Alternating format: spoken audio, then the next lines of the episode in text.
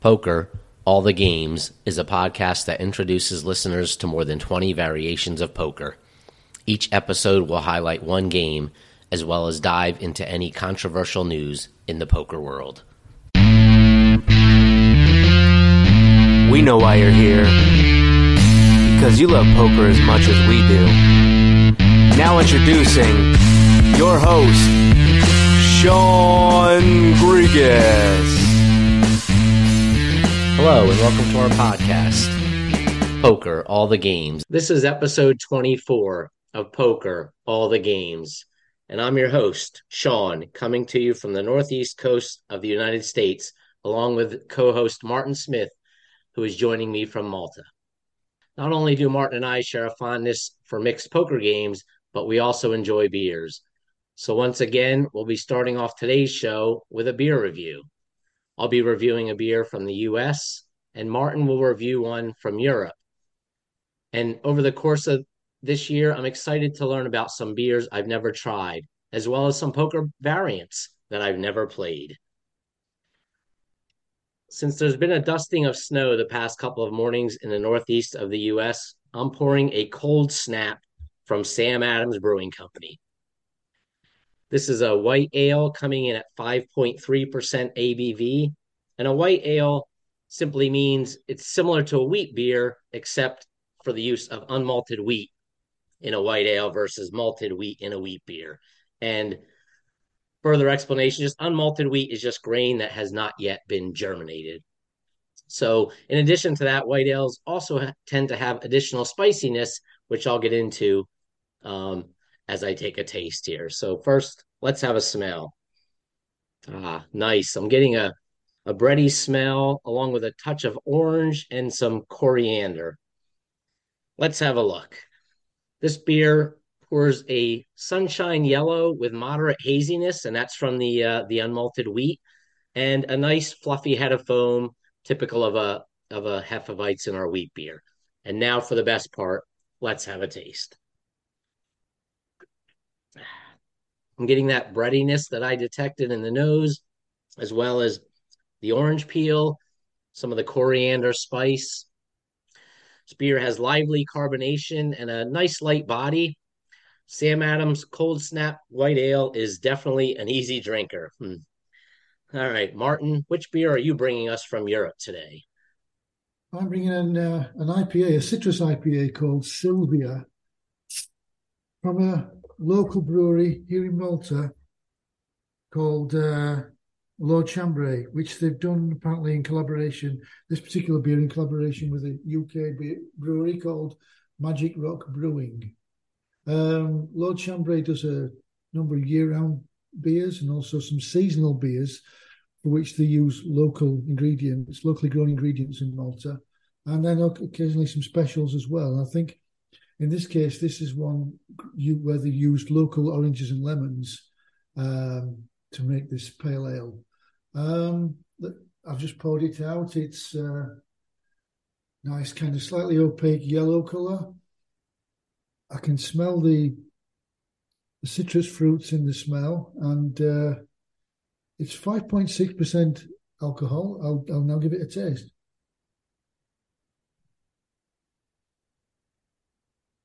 Yeah, that's that's very good. I can I can certainly taste the IPA flavor, but also very good uh, flavors of the citrus fruits. Definitely uh, goes along with what it says on the label as a citrus pale ale. Um, Lord Chambray also on the side of the bottle. Let's have a look at that. They, they give a kind of a, a guide for the uh, consumer they, they, they show kind of a spectrum of where this beer fits along in three different measures. And it's exactly halfway in every one of the measures. So it's halfway between pale and dark, halfway between sweet and bitter, halfway between light and strong. Yeah. Cheers, Sean. Salute, Martin. Remember that our focus here is non hold'em poker specifically for anyone interested in trying their hands at mixed games and or those looking to branch into other variations of poker. Whether you're a dealer, player, or card room manager, our goal is to define the rules, the deal, and easy to remember basic strategy tips to get you started in the mixed poker game arena. Today's episode will be covering Stud Maha, which is a mix of stud and which I covered in episode six, and Omaha, which was way back in episode two. Martin, why don't you walk us through this game of Stud Maha? Yeah, sure. Um, I first played this game back in uh, January 2019 at a mixed games festival at the Imperium Room in Milan, and it was taught to me by by a, a friend of mine called Stefano Lagorio, who has actually claimed uh, responsibility for inventing this game. I enjoy the game. It's a very good game, and, and it's, it's one where we've again we've brought it back to Malta in, in our mixed games games group. We play it quite often, and when new players join us uh, and they've played this game, very often we get positive feedback. It's, it's popular with players. So let's go into the uh, let's get into the the play of the game. It's, it's played as a fixed limit game. Now it can be played up to nine players, and as you say, it's a mixture of stud and Omaha, but depending on how many players are dealt into the hand, it'll either be a five card, six card, or seven card stud variant. If there are six players or less, we'll play seven card stud. Seven players will play six card stud. And eight or nine players will play five card stud. It starts off with every player placing an ante. And I know back in episode six, when you discussed seven card stud, you talked about antes and bringing bets and complete bets. And uh, basically, this game we use the same kind of betting structure with an ante, a bring in, and a complete bet. So after everyone's placed an ante, the dealer will then pitch some cards. So if we're playing five card stud, each player will get one card face down and one card face up. If we're playing six card stud, it'll be two face down and one face up. If we're playing seven card stud, and seven card stud players will find this a bit confusing, it's three cards down and one face up. Once all those cards are pitched to the players, there'll be a round of betting, which starts with a bring in from the lowest card showing. Then, after the round of betting, each player then is well, the dealer will first burn a card, give each player another face up card. That's the players that are still in the hand. And before anything else happens, the dealer will also put out three cards in the middle. These are community cards or a flop.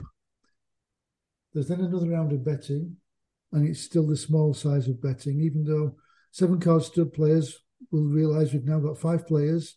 And on Fifth Street, usually it's now the big big round of betting in this game, we're only having four rounds of betting. So um, when the flop and the fifth card, if you're playing seven card stud, are out, it's now still the small bets. After that round of betting, everyone gets another up card, and we see a turn card on the community on the board, another community card. There's now another round of betting. Oh, by the way, the uh, second, third, and fourth round of betting start off with the highest stud hand showing, making the first check or bet. Uh, so after that round of betting, that third round of betting, everyone then receives another down card. And this will be confusing to five card stud players because when we're playing five card stud Maha, unlike the, the normal game of five card stud, the fifth card is dealt face down rather than face up. So everyone gets another face down card, and we now see a river. And after that, there's the last round of betting, which is uh, again the big size, followed by a showdown. At showdown, this party split between the best stud hand. So th- those are the individual cards dealt to each player. The best five card hand to each player takes that half of the pot. The other half of the pot goes to the best Omaha hand. Two from the cards dealt to the player and three from the community cards. Um, so, yeah, I mean, it, it's unusual for stud players to see three down and one face up if they're used to playing seven card stud. for five card stud players, it's unusual to see the last card face down. And I think we've invented six card stud. Uh, I don't think I've heard of that one before.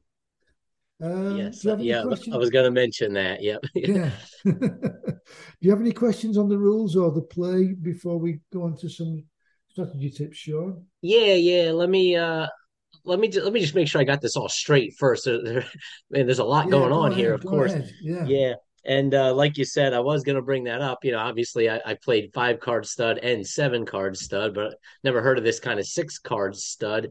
But it, it makes sense. Um, trying to you know maximize the number of uh, players in the hand as well as uh, the number of cards to try to get as close to the uh, seven card stud um, game as possible. So, so I get it, makes sense, and uh, yeah, invented a new game on, on the way, six card stud, which, yeah. which is great.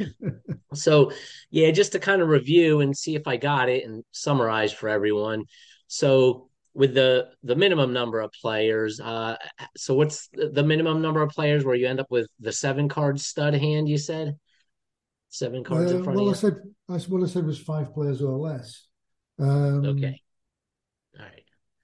So with sorry, five players sorry, or six, less. Sorry, six players or less. Six players okay. or less, because there are enough cards in the deck for everyone to stay to the river and not need any um, separate community card for the seven card stud hands. So yeah, six players or less, we get seven cards. Um, okay, so in that case, seven cards dealt in front of each player with four. You said it's still four up and three down, uh, just like a seven card, a normal seven card stud hand. Is that right? Not quite. It's actually going to be four down and three up. Four down. Still... That's right. You did say the seven card stud players would be confused, and there it is. I am confused.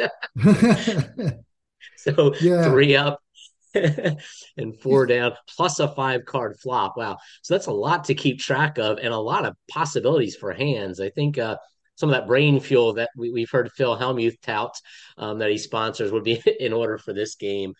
So is it is it tough to get players to fold their hand because there's there's so much potential as the hand is is sort of being dealt here. It certainly is, and this is one of the um, yeah. So let's I guess this will get into the strategy. The yeah, yeah, so let's I get into the strategy. Go ahead. Yep. It is a game where a lot of players continue in the hand on the early streets, and I don't think there's anything hugely wrong with that because your hand isn't very well defined until at least um, you've seen a flop as well as your next up card. Um, that said, I would fold hands that are really uh, quite dead and, and not well connected. So, if, for example, you're playing seven cards stud Maha and you get king, nine, five, two with maybe the five, two of a suit, and you look around and there's a couple of people with an ace showing and somebody with a king showing. It's going to be hard for you to make a winning stud hand. So now you're playing for the Omaha, potentially, and it's really a bad starting hand for Omaha. So what you need to do is um, fold those hands that don't have much equity because the cards that you need are dead or uh, potentially dominated, even if you hit.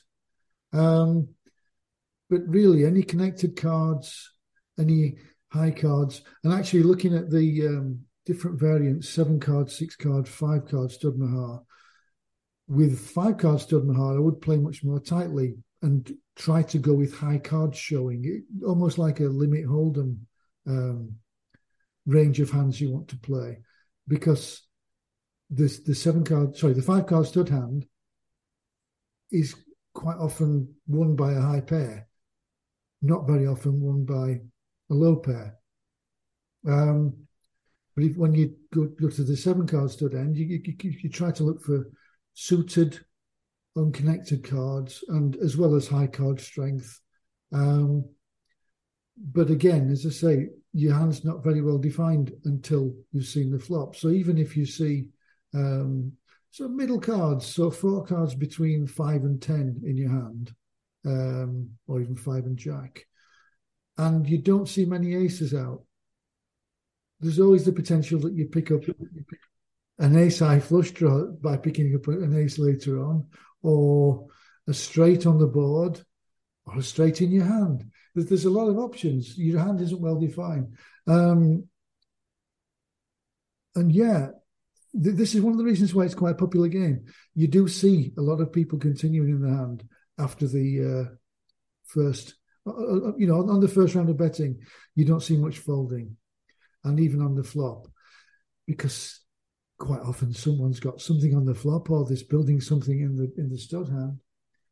Um, and, but I would, I would I would say, especially in the seven card stud game, um, you can be fairly loose as long as the cards you're looking for stay live. In other words, the the cards you're looking for are not appearing as up cards on somebody else's hand or in a in a way that doesn't suit your hand on the flop. Uh, for example, if you have three to a flush, you don't get a fourth one to your flush, and two cards appear on the flop that are of your suit. Although you might have a flush draw on the flop, unless, it, unless it's the ace high flush draw, you know, you, when you you know yourself, Sean, you said this, I think, in the what was it, episode three when you covered Omaha? Uh, episode way back in episode two, I believe it was. Yeah, actually, I know. I'm thinking episode three. You talked about Big O. Big O is a five card yes. game, and if you've got the second nut Flushing Big O, you're quite often second best. The same thing applies here, unless you can see that the ace of the suit you're talking about is already dead and folded, which is un, which is rare. Um, so yeah, with a seven card stud game, you can be fairly loose. Um, late in late in the hand, when you get to the turn of the river and, and you see more up cards, it's really about hand reading skills um, and using the cards that you've seen, the cards that are everywhere, who's being aggressive, what they've got showing, whether whether it appears that they're going for stud or Omaha, what your own strength is. You're going to have to make decisions at that point as to whether you're um, competing, whether you have equity against that person, but also then if, one person's being aggressive in the hand, what the other people have. Um, if they're continuing, you've, got, to really make good reads.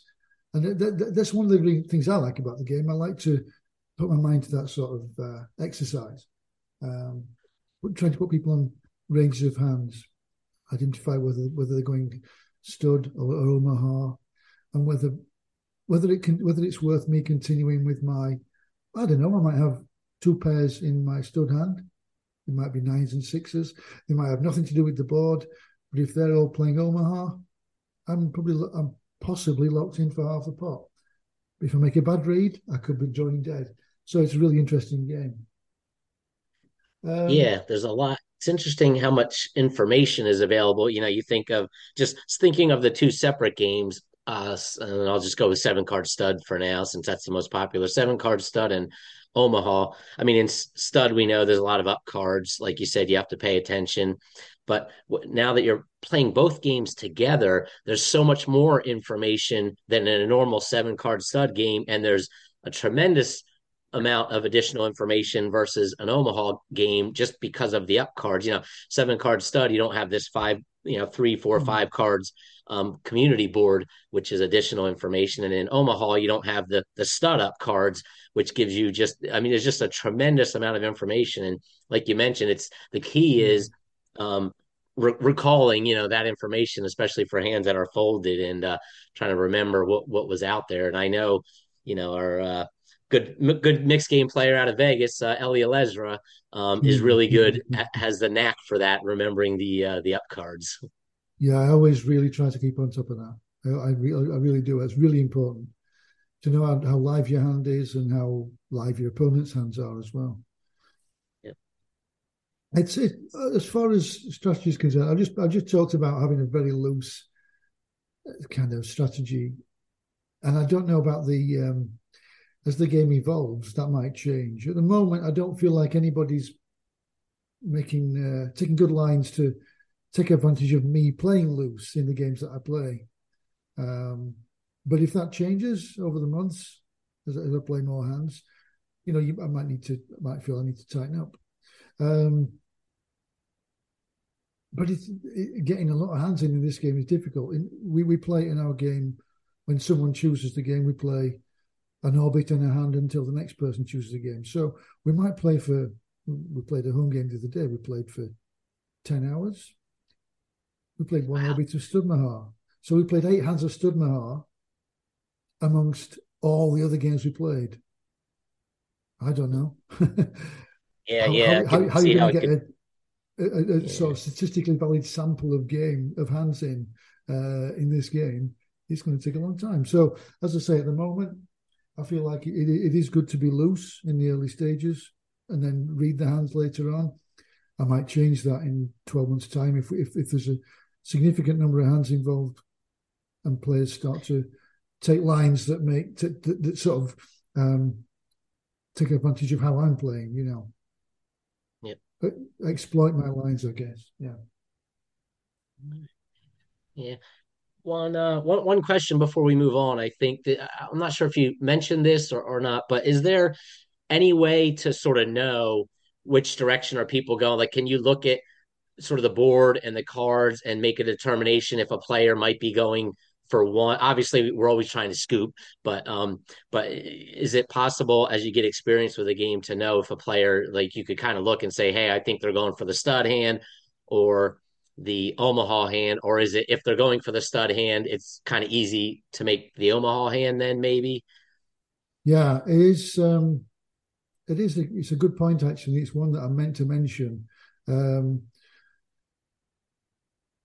sometimes the Omaha hand is absolutely smashed, and you can see that on their board. So, uh, really, unless you know you have a lock on the stud hand, you should get out of the way at that point. And I, I did see a hand um, during Robbie Strazynski's last Mixed Games Festival in Malta. Someone had, a, had an obvious row, uh, straight flush um, on the turn because their up cards and three of the board cards gave them a straight flush. And they bet, and I expected everyone to fold. One guy didn't fold. And he stayed in all the way to the river and managed to take the stud half of the pot with two pairs, and it was eights up. And really, it would have been very easy for the other person to have a, a better two pairs. So, I, I, although he won half the pot, if, if, I'd have been him, I would have just folded my uh, weak two pairs.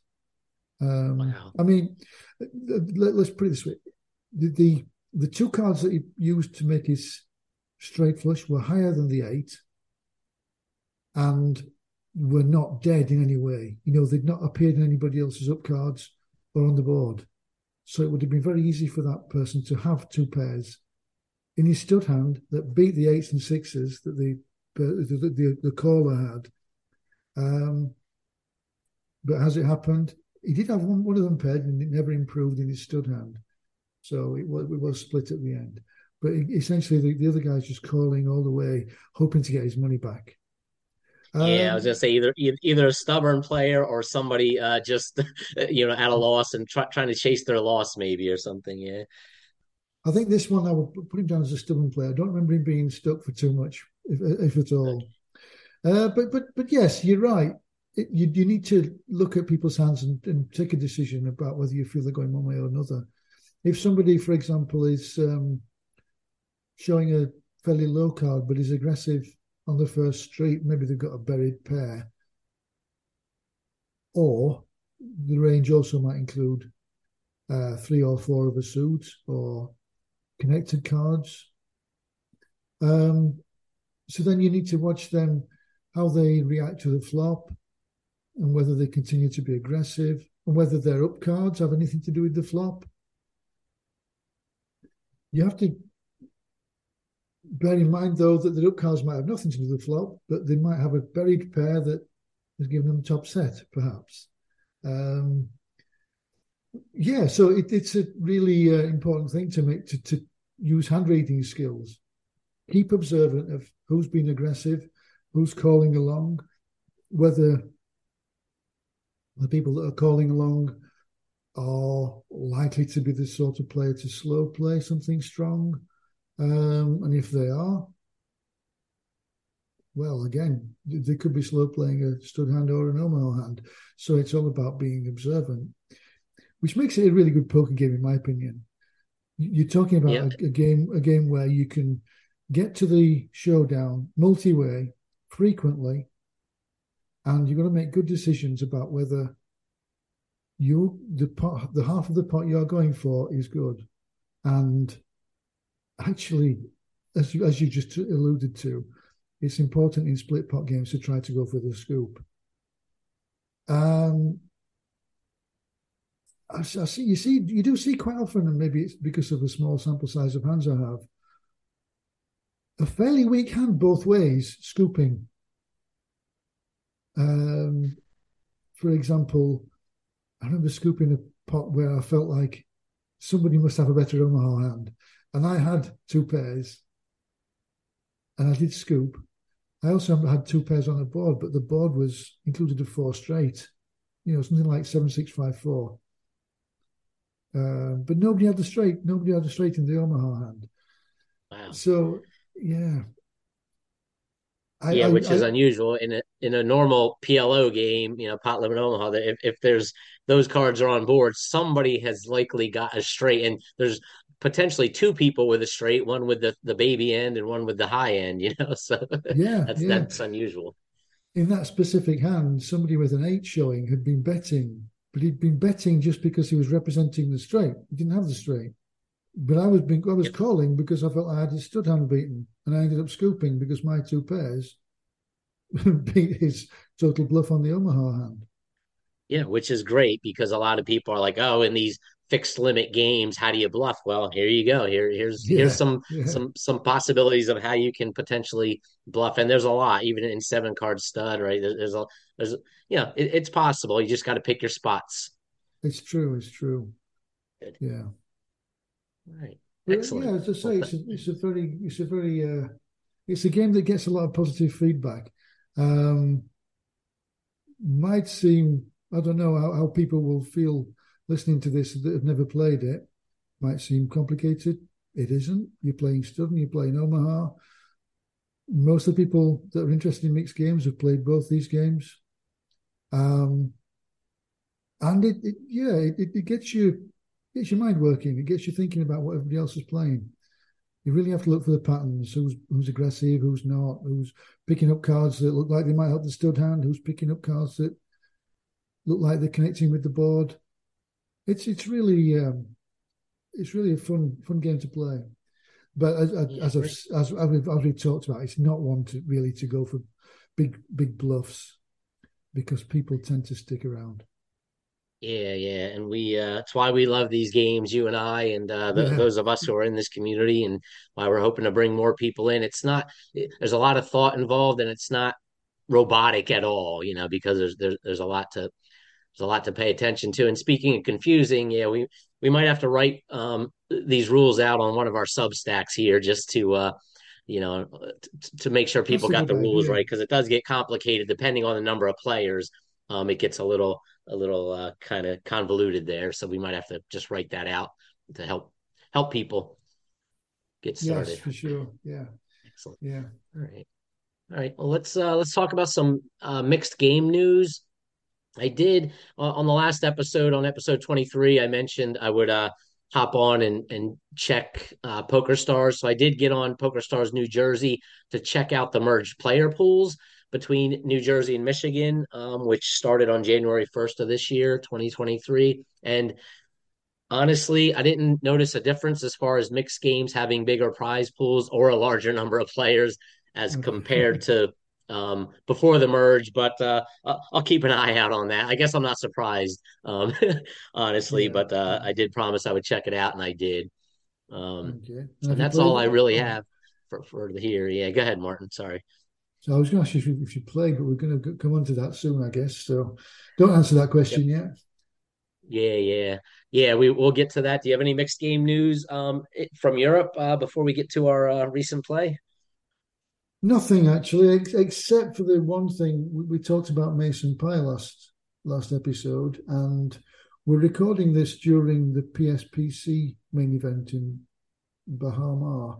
And Mason, I saw has made day three. I've not seen any further updates since then, but good luck to Mason. Even though it's a two card game, we, we, wish you all the best, and uh, would be great if you could take that one down. I know that he, he actually played a pot on day two for the chip lead, but he lost that pot. But uh, he went into day three with a healthy stack, so so uh, we're right behind you again.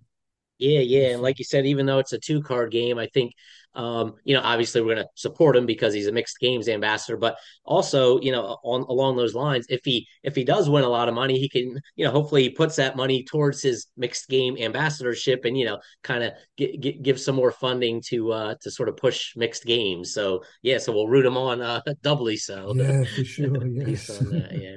yeah, that'd be good. Yeah. All right. Let's go over some upcoming mixed games uh, events. In the U.S., we have upcoming uh, Robbie Strazynski's Mixed Games Festival from March 19th through the 23rd. That's a Sunday through Thursday. Going to be held at Resorts World in Las Vegas. And this is great um, because it's a lot of it's low stakes dealer's choice cash games, and because it's low stakes, it's perfect for anybody looking to try their hand at mixed games without having to, you know, destroy your bankroll or come with uh, come with a large bankroll. And I I can't remember, Mark. Maybe you can chime in here real quick before I continue with these events. What the usual um, limits are there at uh, Robbie's uh, Mixed Games Festival in Vegas? Yes, there were four eight. The limits were four eight, and uh, a, a, lot of a lot of fun. Some some great games. I, I learned some new games there. It's uh, good. Yeah, so four eight, not not bad at all. If you're if you're not familiar with these games and you want to go and just and give it a try, and Rob, obviously Robbie Robbie, we talk about him a lot on this podcast. Great, a great person. Um, mm, holds this one these wonderful festivals around, and a lot of times he'll have uh, some big name poker players show up, and uh, you know uh, if they wrote a book, there might be some book giveaways or some signatures yeah. or T-shirts given away. So uh, I'd recommend it. Yeah, off the top of my head, I, I played with uh, Dylan Linde, who wrote Mastering Mixed Games, also Justin Saliba, Ali Nejad, Norman Chad, uh, Joey Ingram, and um, Greg Raymer all played at the, uh, the Robbie's Mixed Games Festival in June last year. So yeah, there's some big names, and and, and generally all of them a lot of fun to play with. Excellent. All right. We also have uh, going on in stateside here the Wynn Millions Poker Series coming up, running from February 20th through March 19th in Las Vegas. That featuring several mixed game tournaments, including multiple horse tournaments and multiple Omaha eight or better events. And the buy-ins there are ranging from 400 to eleven hundred dollars, so not not terrible um, to get in and give your give uh try your hand at some mixed game tournaments. There's also some PLO events, but I know uh, some of those buy-ins for PLO are a bit bigger.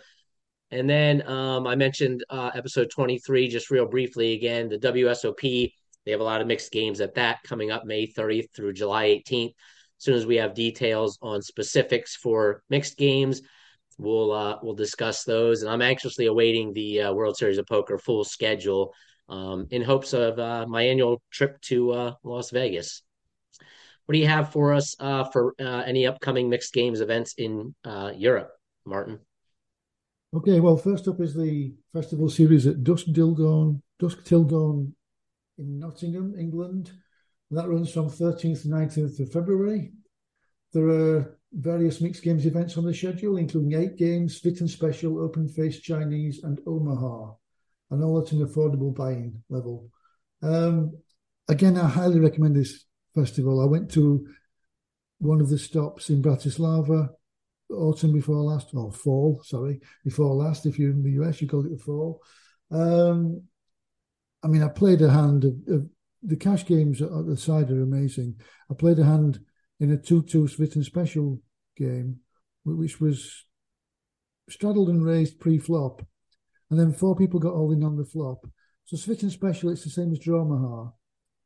Four people got all in for over 230 euros in a 2 2 game, one of whom drew five cards. So the action is crazy, and that's that's to be expected in Nottingham. So uh, go along there.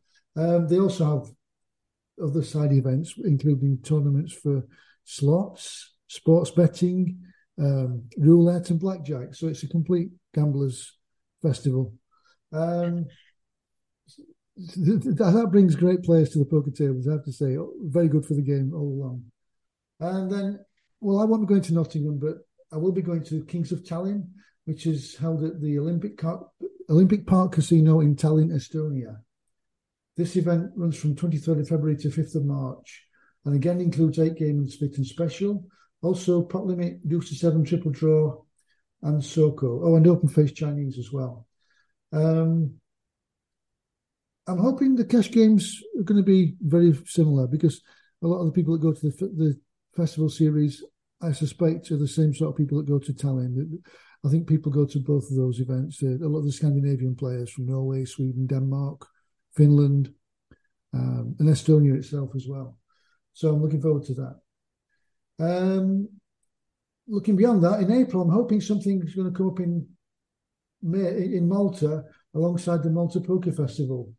Watch this space for that. I need to get that confirmed, but I'm hoping there's something quite exciting coming along there. And then in May, the festival series. After it's stopping Nottingham, it's coming to Malta. So I'm looking forward to that one. Okay. Excellent. Yeah, a lot, lot of mixed games events, um, and hopefully we can uh, keep keep them going and get get more on the books. Yeah. Finally, let's talk about uh, our recent mixed gameplay. Um, so I, I, did have a chance to play another eight game on Poker Stars Pennsylvania. So you earlier I mentioned I, I went logged into Poker Stars New Jersey to check that merged player pool. But uh, this eight game I played on Poker Stars Pennsylvania. And if you don't know by now, you'll learn I'm not a huge fan of online play. I most definitely prefer live play. And in the northeast of the US, while there is some seven card stud, there's hardly any opportunity to play games besides Hold'em in Omaha. Um, so when I do play online, I try to get make uh, get the most bang for my buck, so to speak, and play an eight game tournament. Anyway, I placed ninth, which is kind of funny because so this time I played eight game, placed ninth out of 27 players. And um, in episode 23, I mentioned I placed fourth out of 12 players. So both times I placed in the top 33%. So I guess there's something to be said for consistency. anyway, that's okay. that's kind of my mixed gameplay um, since the last episode. What uh, what do you have for us, Martin? Okay, well, uh, since episode 23, I've played a decent amount. Nothing spectacular to report. Um, online, I've made a bit of profit, not a huge amount, but enough to buy cases, a couple of cases of these of these beers that we're drinking. I think, um, right, which is important, of course. yes, yes. As far as live's concerned, uh, we played a home game last week, uh, which I've already mentioned. Had a great time. Um, we started with seven players, and four of them and the dealer left at 4 a.m. We'd started at six. And at that point, I was exactly break even. But the three of us that were left then, we played some Pineapple open-faced Chinese, and the host, Jeremy Tan, ran pretty well, left me 30 euros down. And the other guy, he took, he took 50 euros off him. So well done, Jeremy. We were playing 25 cents a point in that game. Um, I've also twice, twice played the Saturday eight game tournament at Portomaso Casino, which is a weekly tournament, and twice took second place. The first week, the winner was Eirik Preston, a friend of mine from Norway who lives in Malta. He's a great guy. Um, so well done to Eirik. And then the second time was actually the day after the home game at Jeremy's house. Jeremy took the, the first prize, so I'm still looking for my first win in that tournament. I need to win that thing one day. Well, thanks, Martin. The way your 2023 has been going so far this year, seems like uh, one of these next upcoming episodes, we're going to be hearing that you took down a title. Well, if you want to learn more about mixed games, Martin and I have each written a book. Head over to Amazon for my book, Poker All the Games, a comprehensive introductory guide to mixed games. There you can read the rules and basic strategy for each of 23 mixed poker games. And Martin, where what is the title of your book and where can listeners find it? My book also available on Amazon, but only as an audio book at the moment. I'm working on a paperback version, hopefully for this spring to be released. It's called Pot Limits Split Special and a, a European version of Drawmaha. It starts at the basic level, describing how the game is dealt and the rules. It then goes through the full range of starting hands, how to play the flop, the draw, the turn, and the river. Various probabilities for completing both draw hands and Omaha hands are given in parts of the book in tables and in explanations. There's also a quiz section with decision points from a number of hands that I had played, where you're offered different options, and this covers when you're drawing cards, which ones to discard, as well as what to do the in the betting rounds. Well, that's all for episode 24, Stud Maha. Join us again in two weeks for episode 25, where we will discuss open face Chinese poker. Thank you for listening to Poker All the Games. Follow me on Twitter at P O K R All the Games and subscribe for free at pokerchannel.substack.com. And Martin, where can our listeners follow you? My Twitter handle is at Poker for Leisure. That's P O K E R, number four, L E I S U R E, or Poker for Leisure if you're in the US. My Substack is not really going yet, but hopefully I'll get that done soon with the rules for Stud Maha perhaps being the most important one to get on there. Thank you. Thanks to Ricky Snyder for music and sound. Be sure to leave us a review and subscribe to this podcast, Poker All the Games, so you never miss an episode. Until then, may your hands be huge, your cards fill both high and low, and scoop as many pots as you can.